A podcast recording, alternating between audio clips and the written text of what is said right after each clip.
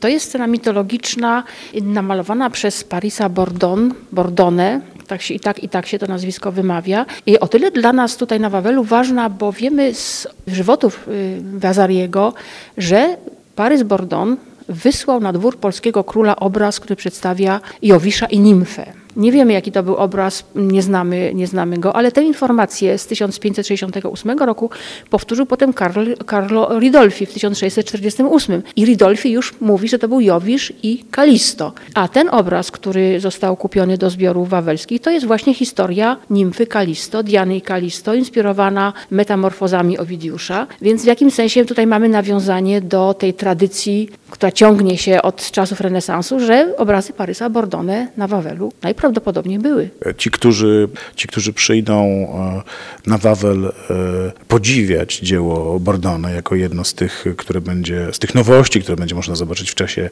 Nocy Muzeów, na co Pani zdaniem powinni zwrócić uwagę? No oprócz tego, że oczywiście warto przyjrzeć się życiorysowi samego malarza, sprawdzić, która to epoka i dlaczego, ale myślę, że sam obraz też już nas bardzo jasno będzie odsyłał do, do czasu. Y, Parys Bordon miał dwóch wielkich mistrzów, Tycjana i y, mm, Giorgiona, tak enigmatycznego malarza Giorgiona i te y, in- inspiracje, te jego, te wpływy y, artystów weneckich są w jego twórczości bardzo widoczne. Parys Bordon był uważany za malarza pięknych kobiet, belle donne są chyba najbardziej znaną częścią, ale też malował y, kompozycje mito, mitologiczne, tak zwane poezje. I to jest ciekawy obraz, bo to jest taki, właściwie rozgrywa się przed naszymi oczami taka sekwencja kilku wydarzeń opisanych przez Owidiusza w Metamorfozach, gdzie nimfa y, Kalisto zostaje uwiedziona przez Jowisza, który na tę okazję przyjmuje postać Diany. Później Diana y, nakazuje y, biednej Kalisto dołączyć do kąpiących się nimf, gdzie Kalisto się y, mm, tutaj opiera, bo nie chce, żeby zostało zdemaskowane, że jest w ciąży.